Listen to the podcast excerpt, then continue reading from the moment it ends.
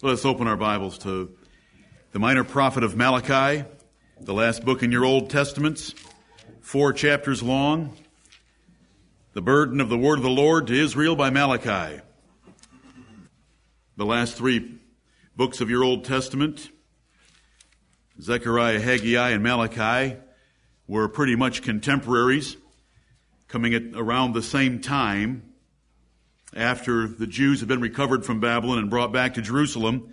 Zechariah and Haggai were to prophesy to stir them up to rebuild the city and the temple there in Jerusalem. And they took their sweet time doing that, and that's why those prophets were raised up. And then the Lord sent Malachi a little while after that, contemporary with Nehemiah, in order to address the people again, for they were slipping into carnal living and neglecting his worship. And it's such a shame to read it, but if it weren't for the grace of God, we would do the same. And if he didn't preserve us and keep us, we would do the same. To think that a people had been judged for 70 years in a foreign nation and their city and temple and everything destroyed by Nebuchadnezzar and the Chaldeans of the Babylonian Empire, and then they would be recovered and turn away again from the Lord is hard to imagine unless you're honest with your own self and how you have at times been very zealous for the Lord and you have lost that zeal in spite of all of His blessings and mercies and faithfulness towards you. This little epistle, this little prophecy of Malachi of four chapters has about 10 wonderful lessons for us and hopefully we can cover two of them today from the first chapter. And there's good things, and there are a variety of things that we're going to learn in four weeks by God's grace from this little book. Let me first of all run through this first chapter and show you a few of the things very quickly. The chapter and the book begins with the fact that God loved Jacob and the nation of Israel and hated Esau and the nation of Edom. And that great distinction should have moved them to have returned that love to the Lord. So it's an appeal to his love for them, and that love affected the apostle Paul and others because Paul said the love of Christ constraineth us. Right. And it should affect us in the treatment God has given. Though there were two twins in the womb of Rebekah, God chose one for his blessing. Right. And though the other would make great efforts in order to rebuild after Nebuchadnezzar had destroyed their nation, God said they will rebuild, but I will tear down and destroy what they try to build in verse 4. In verse 5, we should look and see the differences that God makes from our borders. Some of you have been saved out of unsaved families, and that is a border that God has made in your life, and you should look at that border and praise His holy name, and it should result in greater zeal from you for Him because of what He's done. Verse 7, is a wonderful little reminder that your actions say things about what you think of God. Your actions say things. In verse 7, it says, In that ye say. Your actions speak louder than your words. And your actions declare things about how much you love God. Your level of obedience, your level of delight, your level of zeal all tells God and the rest of us how much you love the Lord. And we're going to see that. And so we want to guard our actions. In verse 8, would you give such lukewarm or pitiful service to your governor? Would he accept the service and would he accept you? No, he wouldn't. In verse 10, some are so profane that they won't do anything unless they get paid for it. In verse 11, there's a prophecy given of us that there's going to be Gentiles come that will serve the Lord much better than the Jews did. Verse 13, some people consider the Lord's worship a weariness and they snuff at it. But they do that by their actions. You know, we wouldn't dare tell the Lord that worshiping Him is just a weariness to us, but we'll imply it, we'll make it by body language, we'll do it in our gestures, and we'll do it in our actions. Verse 14 is a wonderful text that cursed is everyone that professes that he's a Christian, professes that he loves the Lord, professes that the Lord Jesus Christ died for him, and yet does not bring him the best that he has because he's a great king. He's the Lord of hosts and his name is dreadful among the heathen. I read to you the first five verses for the first lesson of this minor prophet. The burden of the word of the Lord to Israel by Malachi. I have loved you, saith the Lord. Yet ye say, Wherein hast thou loved us? Was not Esau Jacob's brother? Saith the Lord.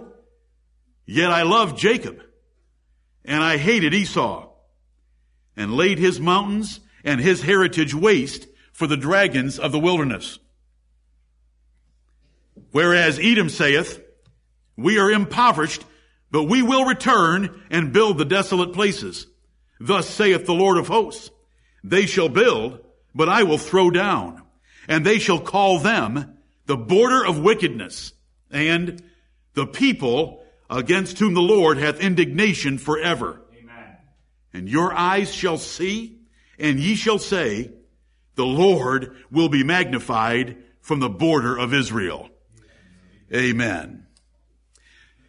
When a minor prophet or a major prophet in one of its chapters begins with the words the burden of, that is God's judgment toward a particular people.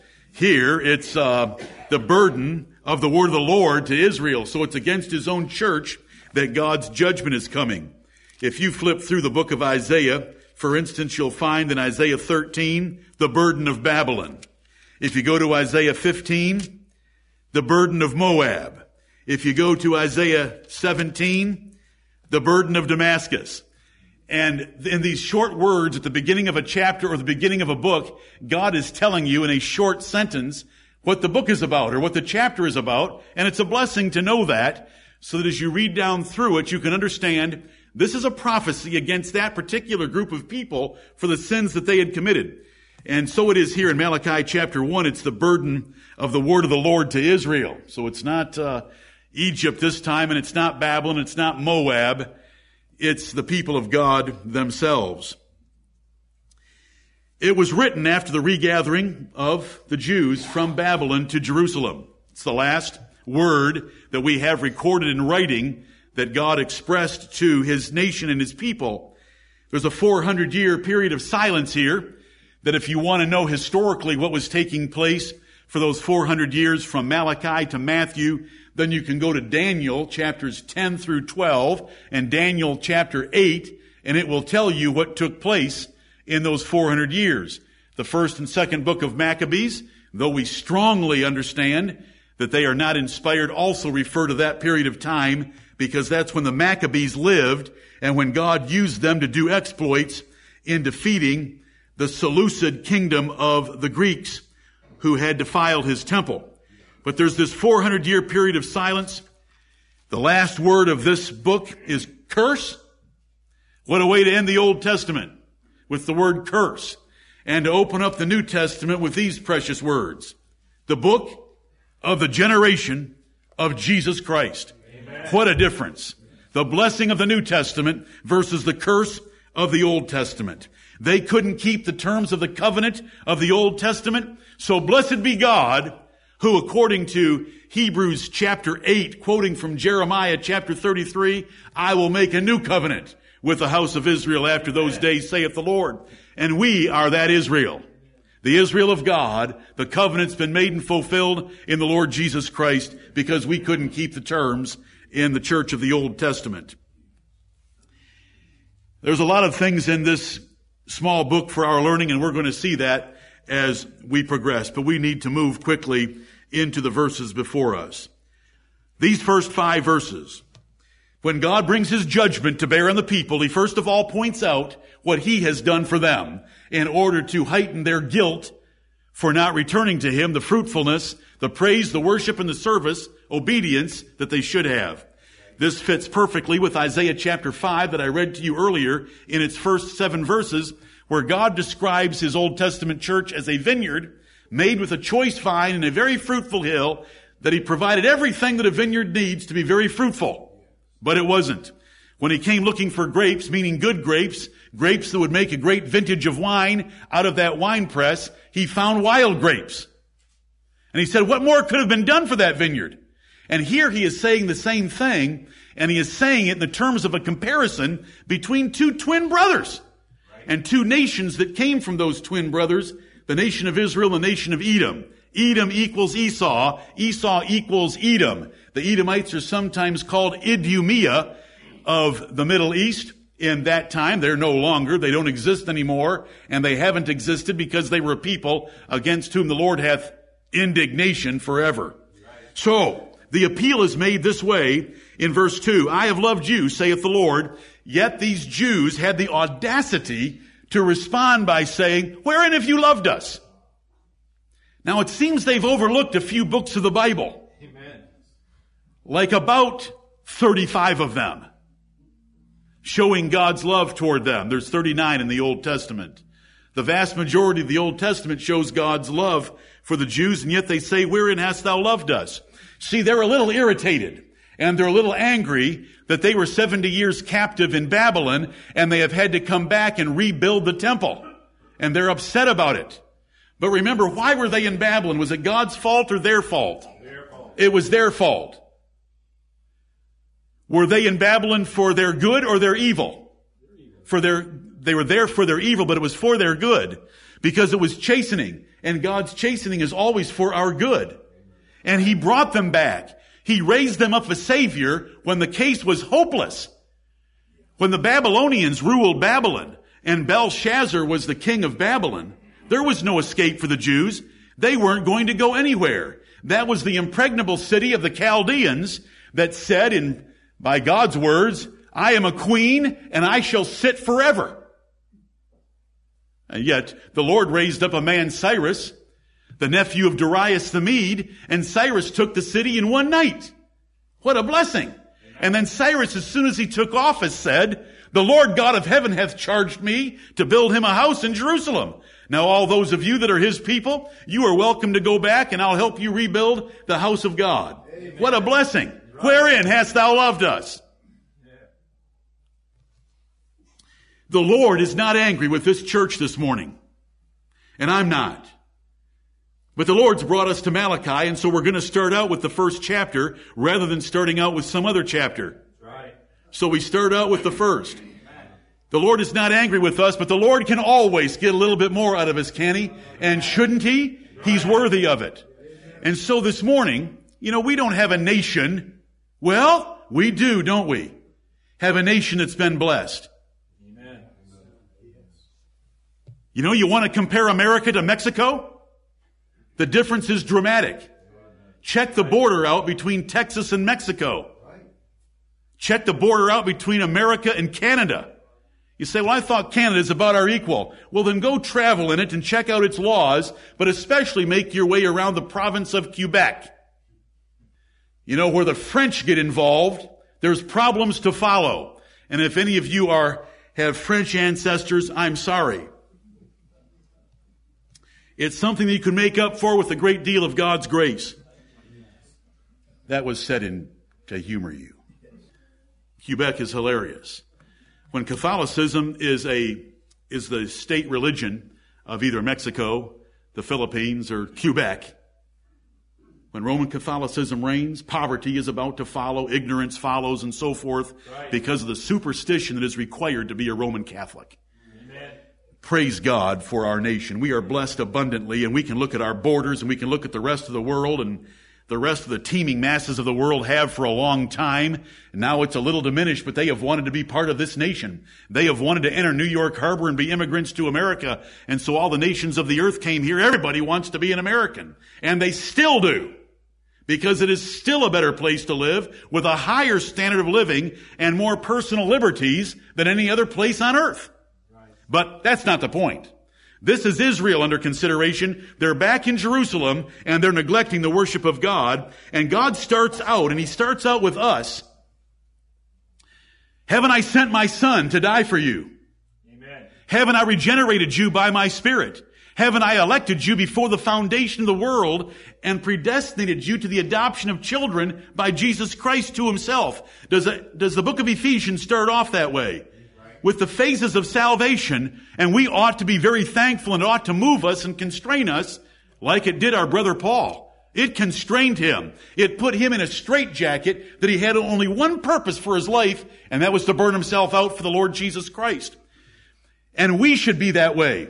This should be the favored time of the week in your lives, and your children should grow up believing that by your treatment of it, your attitude toward it, your words about it, and the fervency and zealousness that you show toward his worship on the Lord's day. Right. And you can affect your children greatly more than by your words, more than by having devotions. It's by giving yourself a living sacrifice to the Lord Jesus Christ in his worship. There should never be the dragging of feet. There shouldn't be the bad body language. There shouldn't be the huffing and the puffing.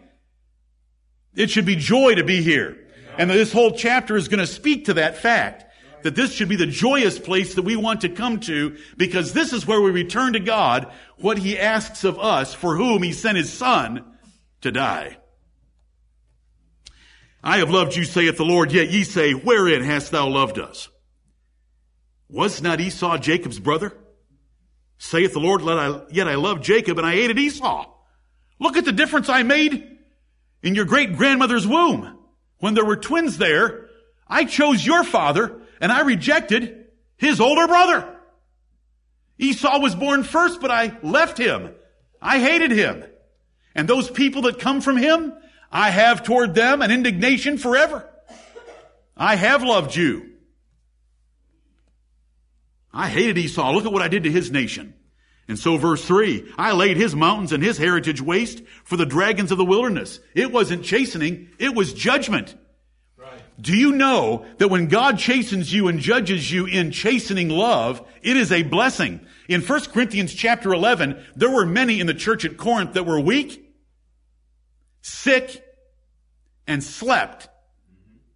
Meaning, there were many that were already dead in the church at Corinth.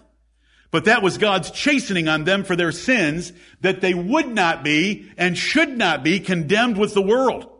That was a difference that God made in their midst that was for their profit if they could understand it correctly.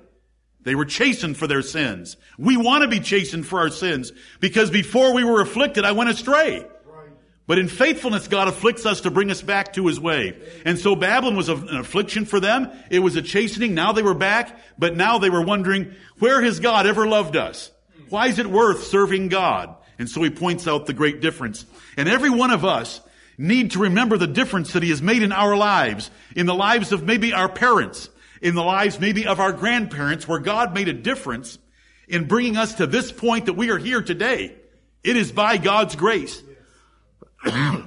For all those of you that know your own weakness and the frailties of your flesh and your sin nature and your depravity, you know that it's God's grace that has made a choice before the world began, sending Christ to die for you 2,000 years ago in the fullness of time, regenerating you with the power of the Holy Spirit, and sending ministers to preach the gospel to get your attention at some point in your life to where you want to obey Him. And we owe Him in return for that. The Lord has been so good. And we can look at the borders and see the difference.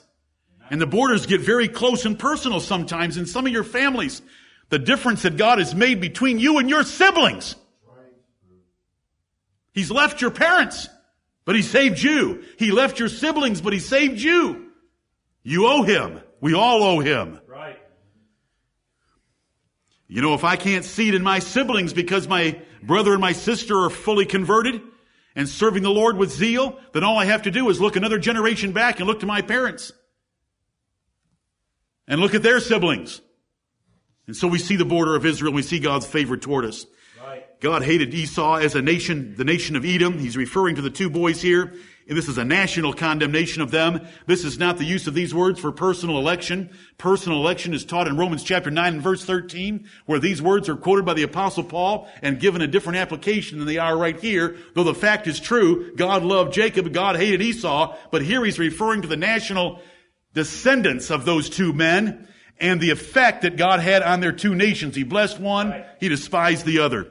You know, Edom had ideas that they were going to come back like the Jews and rebuild their nation. And God said, well, they're going to try, but I'm going to tear it down because I have indignation against them forever. While I have love for you, I had love in chastening you while you were in Babylon. And I have great love for you in bringing you back and reestablishing you in your home country.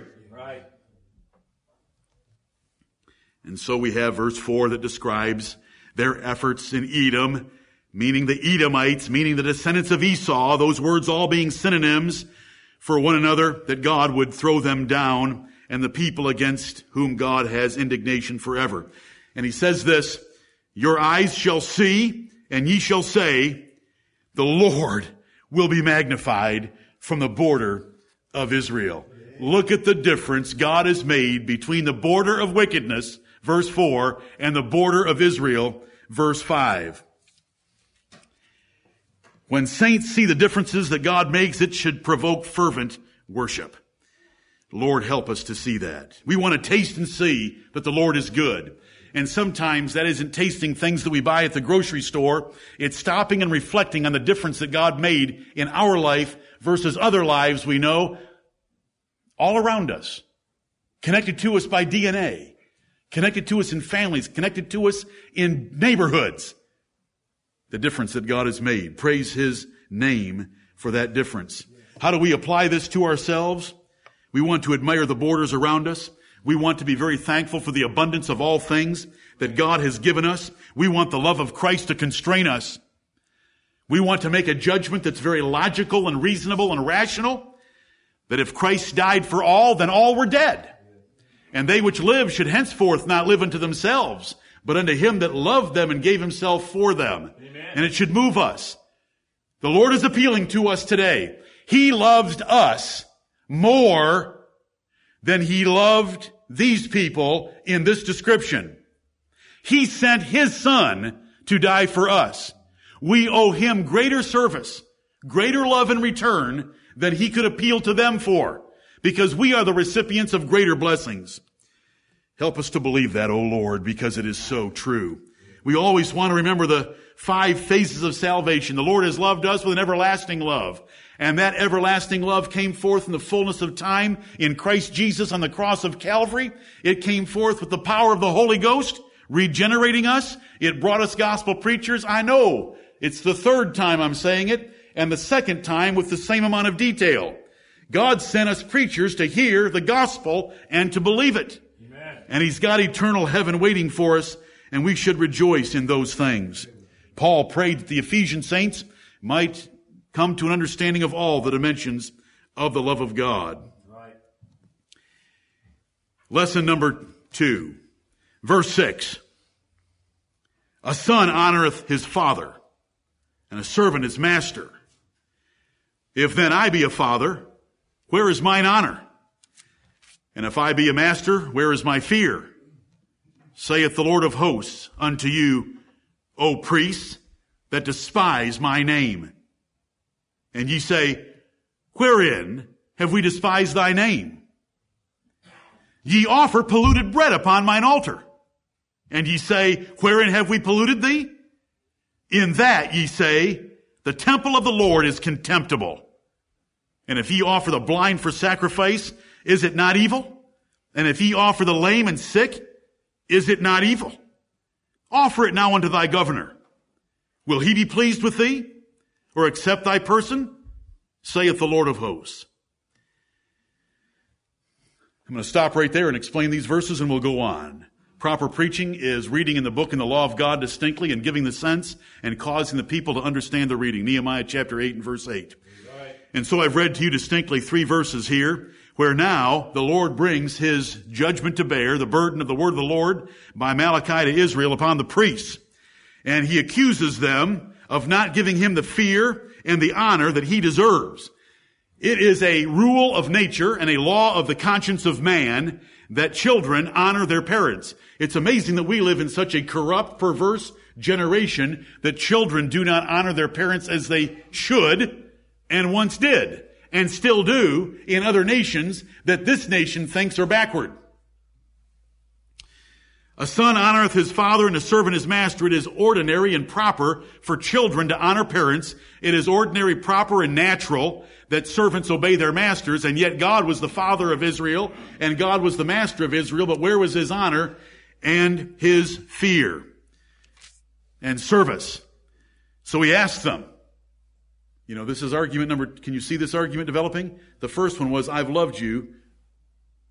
Don't you recognize that? The second one is, I'm your father and your master, and you naturally and ordinarily honor parents and employers. Where's my honor? And then he applies it to the priests. It's the priests that are guilty, and brethren, it is the priests that are guilty today. It is the preachers that are guilty today. It is the pulpit that leads in the perilous times of the last days because there is a famine for the Word of God right. because men don't preach the Word of God anymore. Right. They want to entertain with fables and entertainment. The praise band is more important than the preaching of God's Word. And storytelling, anecdotes, illustrations, jesting, foolishness, and practical applications of a pitiful, effeminate religion is what fills most pulpits. And they need the Word of God.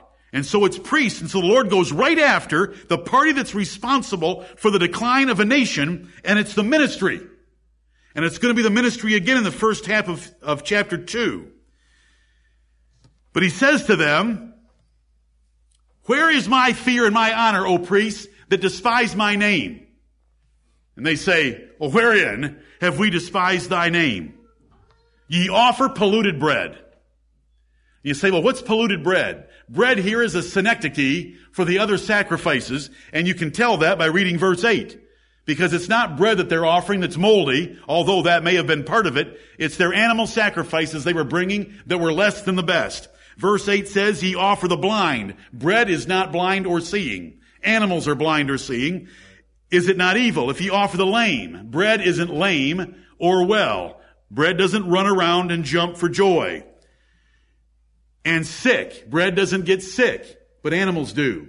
And so what the Lord is appealing to, and this is going to be mentioned throughout the chapter, you're bringing the weak, the beggarly, the lame, the blind, and all kind of pitiful animals that you really don't mind losing so much out of your flock because they're not the best. When the Lord wants the best, He wants something that is without blemish and without spot, the fat of the flock. He wants the best you have to give Him, and He deserves the best you have to give Him. He deserves the greatest zeal of your life. He deserves the preparation before you even get to church. If you were going to meet your governor, you'd prepare. I want to tell you, if any one of you in here had an appointment to see the governor of your state, there's a couple states involved here today, you would prepare for it. Right. You would put it on the tele, you would put it on the refrigerator to make a note that you are going to meet with the governor. You would make sure that you were dressed properly, that you had slept properly, that you learned everything you could about that governor. You would be prepared to answer every question. Your heart would be ready. It would be full of zeal. You would want to be there on your best performance with your best behavior, early, aggressive, zealous, respectful, punctual, full of praise, thanksgiving for every good thing that governor has done, because you would have checked his record for the last year or two to find out what he's done for your state. You would have gone to all those steps and more if you were going to have a private meeting with a governor. But we're not here meeting some governor. Right. And I speak respectfully, but compared to the Most High God, they are nothing. Right. Amen. They are public servants. And they're His servants. And yes, they carry the sword and it's not in vain. Thanks be to God for the state of Texas. Wherein have we despised thy name? You offer polluted bread upon mine altar. And ye say, wherein have we polluted thee? In that ye say, the table of the Lord is contemptible. The altar of God, the table of showbread, the brazen altar, it's all contemptible. God's worship stinks. It doesn't matter. We don't need to care about it. Who cares about the worship of God? Who cares about the sacrifices we bring? It doesn't matter if they're good or not. The table of the Lord is contemptible. Would they actually say those words? Well, they might have, but they didn't. That's why I want you to understand this chapter and the seventh verse. It says, in that ye say. Well, how do they say the words, the table of the Lord is contemptible? By offering polluted bread. What is polluted bread? It's blind animals out of their flock. It's lame and sick animals out of their flock. And by bringing lame and sick, you're saying the Lord is contemptible. Okay. If we don't prepare for this assembly, if we don't pray for this assembly, if we don't look forward to this assembly, if we don't love God during the week, if we don't come in here with zeal, if we don't love our brethren that are in here, if we don't sing with all our hearts, if we don't look at the Word of God and, and be praying and begging the Lord, feed me from these words, teach me from these words, then you believe that the worship of God is contemptible and you might as well say it. Why don't you bring a sign in next time and hold up a placard in this assembly and say the worship of God is contemptible. Because in, in God's sight, it's the same thing. Right. He isn't angry with you. Except those of you who think that the worship of God is contemptible because you don't put anything into it.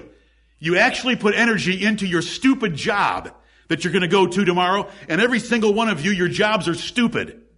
They're infantile, and any other idiot with a room temperature IQ could do your job. Give somebody three months and they'll train them. If it was an intelligent trainer, they could do it in three weeks. You say, my job's more important than that. That's why I'm preaching. For your benefit because you have a severe spiritual problem. Right. This ought to be the most important thing you do in your life. Amen. You know, you want to get up and get dressed just right and do this and do that and prepare for a job and, oh, are you kidding me? Really? Really? Why? Why? You're making a couple bucks above minimum wage. This is the house of the Lord. He deserves our best. And if we don't give him our best, then we might as well have a sign and we might as well get up and give a testimony. The worship of the Lord in the New Testament is contemptible. This ain't worth it. This is a weariness to me. I'm bored and tired of this and snuff at it. this is worthless. And so the Lord says in verse 7, In that ye say, in their offering of polluted bread, meaning right. as a synecdoche. Synecdoche is when you just mention one part of a, a, larger thing, like when we say all hands on deck. You know, we, we want more than the hands of sailors to arrive on deck. We want the whole sailor to get there, all six foot of them. But we refer to all hands, oh well, I hope you understand what a synecdoche is. And so here it is, ye offer polluted bread but he's referring to more than just bread. He's referring to the sacrif- whole sacrificial system that they were bringing what was cheap, what was easy, what wasn't going to cost them very much. And that is the dangerous part. We want to bring something that's costly. Yeah, right. If our worship doesn't cost us anything, God knows that. Did any of you recently read my answer to the man who wrote in and asked, why do you say that the average American, when he gives 10%, is only giving 7%? Remember? Right. Did some of you read that? Yeah. Well, that was me trying to help out this particular person to understand how that he can measure things the way God measures things, because if it doesn't cost us 10%, then is it a tithe? You say, but the church got a tithe. If it didn't cost you 10%, is it a tithe? And so you want to be thinking at all times, am I bringing something that is the best? You say, you know, when I hear you get on this subject, it just makes me uncomfortable, nervous. You sound like a Pharisee. Uh, I just got to ask you, does God sound like a Pharisee here to you? That he doesn't want a blind animal. Does a blind ab- animal have the same quantity of blood as a seeing animal? Same weight? Well, isn't that what God wants? Blood and guts on an altar? What is he, why, why can't it be blind? Because God knows when you go out and look at your flock, you see that little scraggly thing over there that's sick. You see this blind one over here that's butting into the electric fence. Not very many times. And so you bring it. He wants you to be looking through that flock. Oh, oh, Charles. You know, you've already named it because you love it so much. Charles. I'm sorry, buddy. Today's a bad day for you and a good day for the Lord. Come here. And so Charles, his favorite in the flock, he takes to the Lord. Do you understand? Amen. It's amusing and it's wonderful. Do you know how it's wonderful? To give the Lord your best. Right. For all those of you in the prime of life, you better be giving the Lord your best. See, that's part of your sacrifice. Right. Beseech you, brethren, by the mercies of God, that you present your bodies a living sacrifice. Your bodies in 30 years from now aren't going to be the same. You're not going to have the same level of energy. Your mind's not going to have the same memory. Your lips are not going to have the same eloquence.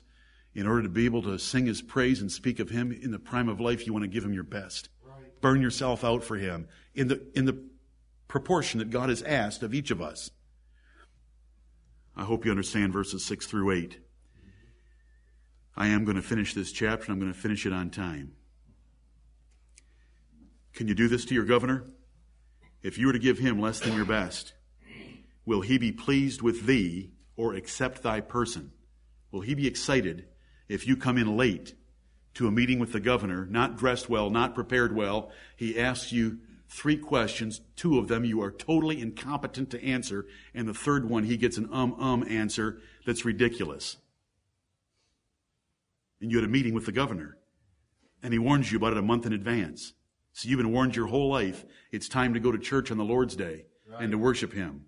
Will your governor be pleased? Not a chance. When there used to be real authority, he just cut your head off. And you say, well, that would be against the Bill of Rights. There wasn't due process. See, when there's real authority, there isn't due process. They just cut your head off because the due process has already occurred right there where it belongs in their minds, not by a jury of peers. It's never due process when it's a jury of peers. It has other words for it, but that's a subject for another time. It's the governor. Will he be pleased with thee? No. Will he accept thy person because you come unprepared? Because you don't give him your best? No. Verses 9 through 11.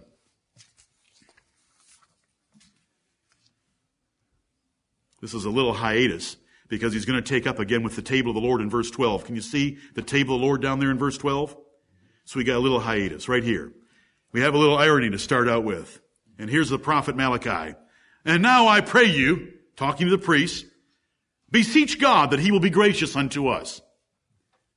This hath been by your means. Will he regard your persons? Saith the Lord of hosts. This is a mockery. Malachi's mocking them. Go ahead and pray. Beseech God that he will be gracious unto us. He doesn't really mean it. He means you have no basis for which you should be praying, and your prayer for graciousness isn't going to result in any blessing on us because this has been by your means. You're the one that has caused this neglectful attitude toward the worship of God in this nation. Will he regard your persons? Is there something special about you because you're a priest that you can bring polluted sacrifices, the lame and the blind, and put on his altars, and he's going to receive you and hear your praying because you're special? Because your person is something special? You've got a good last name? You've got a good first name? It's your office of priest? Saith the Lord of hosts? No, it's not going to work. Do you understand that verse? He's mocking them. And now I pray you, beseech God that he will be gracious unto us. I get so tired, especially back in 2001 when we had our 9-11 event in this country of our leaders wanting to sing God bless America on the steps of the Capitol building. This hath been by your means. The reason these things have happened in our country have been the neglect of our leaders to properly support gospel preaching and Bible preaching in our country. They've taken the Bible out of the schools. They've taken prayer out of the schools. They've legitimatized anything that comes out of Hollywood. In fact, it is to be promoted. And on and on it goes. This has been by your means. This is the, pro- the priest of God. This neglect of worship is by your means. You've caused this. Is he going to regard your persons? What is there that thinks your prayers are going to be heard? Nothing. He's mocking them. It's irony. It's a figure of speech. It's in the Bible in a multitude of places. Who is there? This is what they're acting like. Who is there, even among you, that would shut the doors for naught? He's, he's referring to the priests. Who is there among all you priests that would even shut the doors of the temple for nothing? If you're not getting a fee for it, how many of you will even shut the doors to the temple? Neither do ye kindle fire on my altar for nothing. You're fat and happy with your big wages, and that's the only reason you do it. I have no pleasure in you, saith the Lord of hosts. Neither will I accept an offering at your hand. Now do you understand the fact that he's not going to hear their prayers from verse 9? I have no pleasure in you at all. Your persons don't mean a thing to me. I can tell that you're just doing it because you are part of the non-profit profession of the ministry. You know, when I was in banking, we refer to pastors and priests and others as the nonprofit profession because they didn't have to work for their living. They didn't have to compete for their living. All you had to do was pick up a college handbook, decide that you wanted a degree in some form of ministry at some college and go ahead and get yourself a church and become some sort of a little administrator and just go through the liturgical book. Do you know that everything is already settled for pastors in all the mainline denominations? Oh, yeah. Do you know that there's a book, there's a liturgical book that tells them what scriptures that to be read every Sunday? Do you, what sermons are to be preached, what songs are to be sung. Do you know that? They just get up there like puppets. And they get paid for it, just like the Catholics. And that liturgical order of services is, is scheduled around all the pagan Roman Catholic holidays. You know, Lent just takes up a big chunk of time because everything is already settled on what you're going to do. Did you see the person that wrote in recently asking about the day of Epiphany? You know, I had to go look that one up. I didn't know what Epiphany was. Except Antiochus Epiphanes, and that's what, that's what her big question was. Is Antiochus Epiphanes related to the day? Oh, no. I didn't know it anyway. I don't want to know, but I had to know. So I had to go look it up. Do you understand that? How men get into the ministry? I'm thankful for men like Moses, Jeremiah, and Paul who didn't want the ministry and God had to force them into it. He basically beat them into it. I didn't want the ministry. I had a. You understand what I mean when I say I had a better job? But do you also understand that I have the best job? Okay. I hope we understand that. Four. Verse 11 is wonderful. Okay, priests, this has been by your means. I have no pleasure in you. I don't have any pleasure in your persons. It is unacceptable the way that you're worshiping me. For from the rising of the sun, even unto the going down of the same, my name shall be great among the Gentiles. And in every place incense shall be offered unto my name and a pure offering, for my name shall be great among the heathen, saith the Lord of hosts. And here comes a prophecy of the New Testament of Gentiles being converted and giving God the worship and the praise and the service and the zeal that he hadn't got from the nation of Israel. And that is what we want to do today. That is what we want to do every day God gives us. We want to outshine our brethren of the Old Testament, not to make them look bad, not to make us look good, but to glorify God for his goodness. Amen. Because he's been good to us Gentiles. We were not part of that olive tree of Israel. We were not part of that vineyard that was on a fruitful hill. And God's taken that vineyard away from them and given it unto us. And in Acts chapter 13, when the apostle Paul told the church, uh, when Paul told the city of Antioch of Pisidia that God had done that, had taken it away from the Jews and given it to the Gentiles, and they glorified the word of the Lord. And the Gentiles rejoiced, and the whole city came out to hear Paul. Acts chapter 13 verses 45 through 48. This is a wonderful prophecy from the rising of the sun even unto the going down of the same. And that's the whole earth. The whole earth, instead of that little spot of ground called Israel, is going to worship God. And his name is going to be great. And is his name great among us today? Do we know, do we love the, the name, the Lord Jehovah? Did we have it mentioned again from Psalm 80 by our young brother that presented it to us? We love the name Jehovah. Are we content with the name God? Do we recognize that it's not a name? Yes. Do we love Jehovah's son? Do we understand that Jesus means Jehovah is the Savior? Oh yes, we love His name. And for, you know, worldwide, His name is going to be great. And in every place, incense shall be offered unto my name. How do we offer incense in the New Testament to the name of God? By our prayers. They come up into the presence of God as incense. You can read about it in the book of Revelation.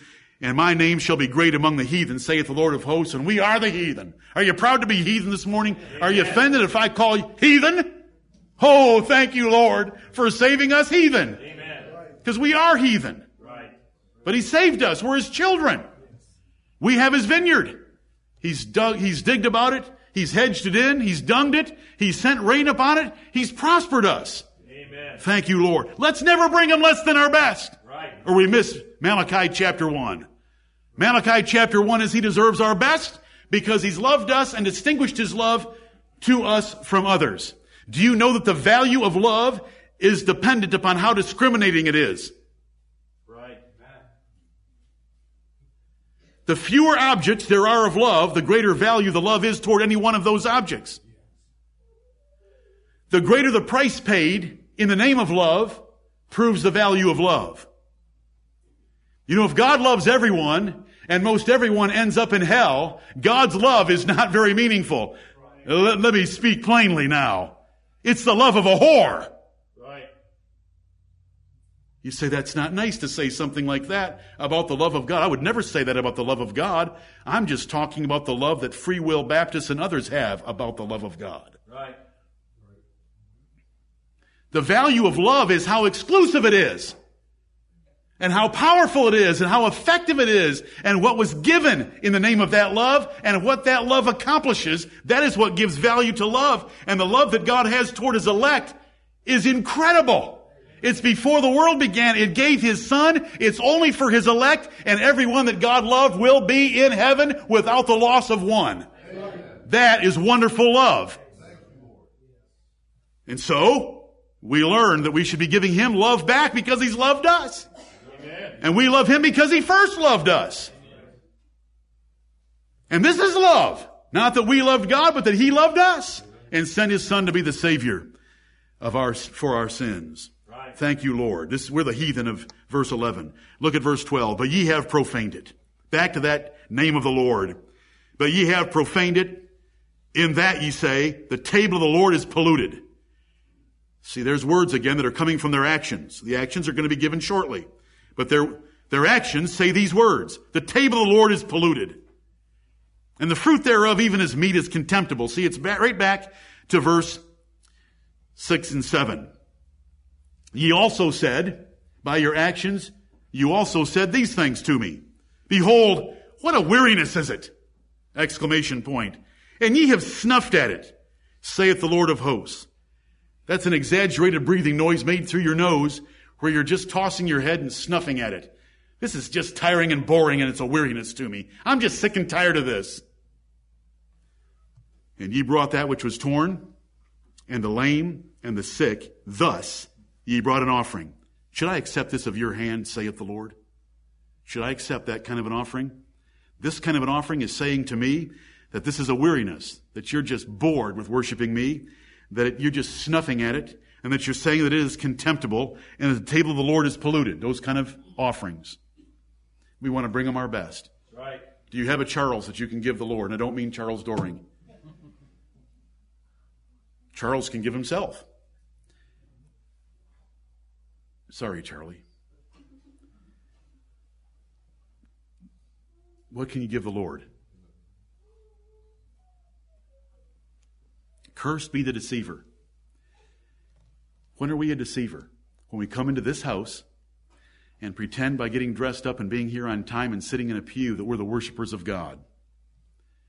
When are we a deceiver? When we get baptized by immersion, by our faith in the Lord Jesus Christ, and we hear us being charged that we are going to rise out of these waters to live in newness of life, then we don't do it. We're a deceiver. Right. We come in here and we're, pretend we're the people of God, but we love pleasures more than we love God. Is that true of anyone in here? That you love pleasures more than you love God. If there is going through your mind at all, I can't wait for this sermon to get over, then we can have lunch break, then we have to go through another service, then I can go home and have my life. You're dead meat. Right. 2 Timothy chapter 3 verses 4 and 5 talk about those that are lovers of pleasures more than lovers of God and we live in a nation of Christians like that. It says they have a form of godliness but they deny the power thereof. The authority that is that makes a claim on our lives that we bring him our best. Do you remember all the onesies I told you about at a men's meeting about a year ago? If the Lord's worth such and such, then he's worth such and such plus one. Always giving him a little bit more. Do you remember? Mm-hmm. I don't even want to say what I'm referring to. It refers to every part of your life. If the Lord is worthy of this, then he's worthy of this and a little bit more. And then you know what I'm going to do next. If he's worthy of this, then he's worthy of that and a little bit more. You say, but you might get me up to 12%. Oh, at least R.G. Letourneau got up to 90. Remember? And I'm just using that as an example. Just, I'm just, that, because that's not my, that's not the point here. Trust me, it will be in chapter three. Uh, it's not the point here. Are you giving him your best? Did you prepare? Did you pray? Are you reading? Are you praying through the week? Are you loving others? Are you encouraging others, exhorting others, warning others, rebuking others? Do you delight in the Lord? Do you love to hear His praise? Does it, does it light up your life? Or are you so excited about your job and you're so excited about your family and you're so excited about your children and sending them off to school, you know, or heading them home at school and sitting around the table with your children? All of that is inferior to the love of God. Better you didn't have children, and better you weren't married if you were going to let those things replace your love for the Lord. We want to give Him our best. And that's why every choice should be made that we make. Is this going to hinder me giving my best to the Lord or not? Cursed be the deceiver which hath in his flock a male, and voweth and sacrificeth unto the Lord a corrupt thing. Lord, if you'll bless my farm this year, and provide for my family. I'll bring you my best sheep. The Lord blesses his farm. He provides for his family. He goes out to the flock. Oh, this barren ewe. That's EWE. I wasn't calling anyone barren. This barren ewe, I'm going to take it to the Lord, which hath in his flock a male and voweth and sacrificeth unto the Lord a corrupt thing. He brings something less than he, he, he vowed. We have all said on numerous occasions that we are on the Lord's side and we will serve the Lord. We have said on numerous occasions we will give him our best. We have told him on numerous occasions he is our all in all. We've heard already this morning that to live is Christ and to die is gain. Are we actually living that out? Are we giving our bodies a living sacrifice to him? Does he have your all? And you bring less unto the Lord, then you are a deceiver and you are cursed. These are the words of God. They are weighty, and I love Malachi 1.14, and I hope that you love it, and I hope that you love it in a very sober and reverent way, that this is God bringing pressure to bear from his first two arguments very powerfully. Cursed be the deceiver. Instead of all my little illustrations about how when you do this, you're saying this, you know, when you bring less than your best, you're saying that the worship of God is contemptible. I'm putting aside all those things. Here's the bottom line. Cursed be the deceiver.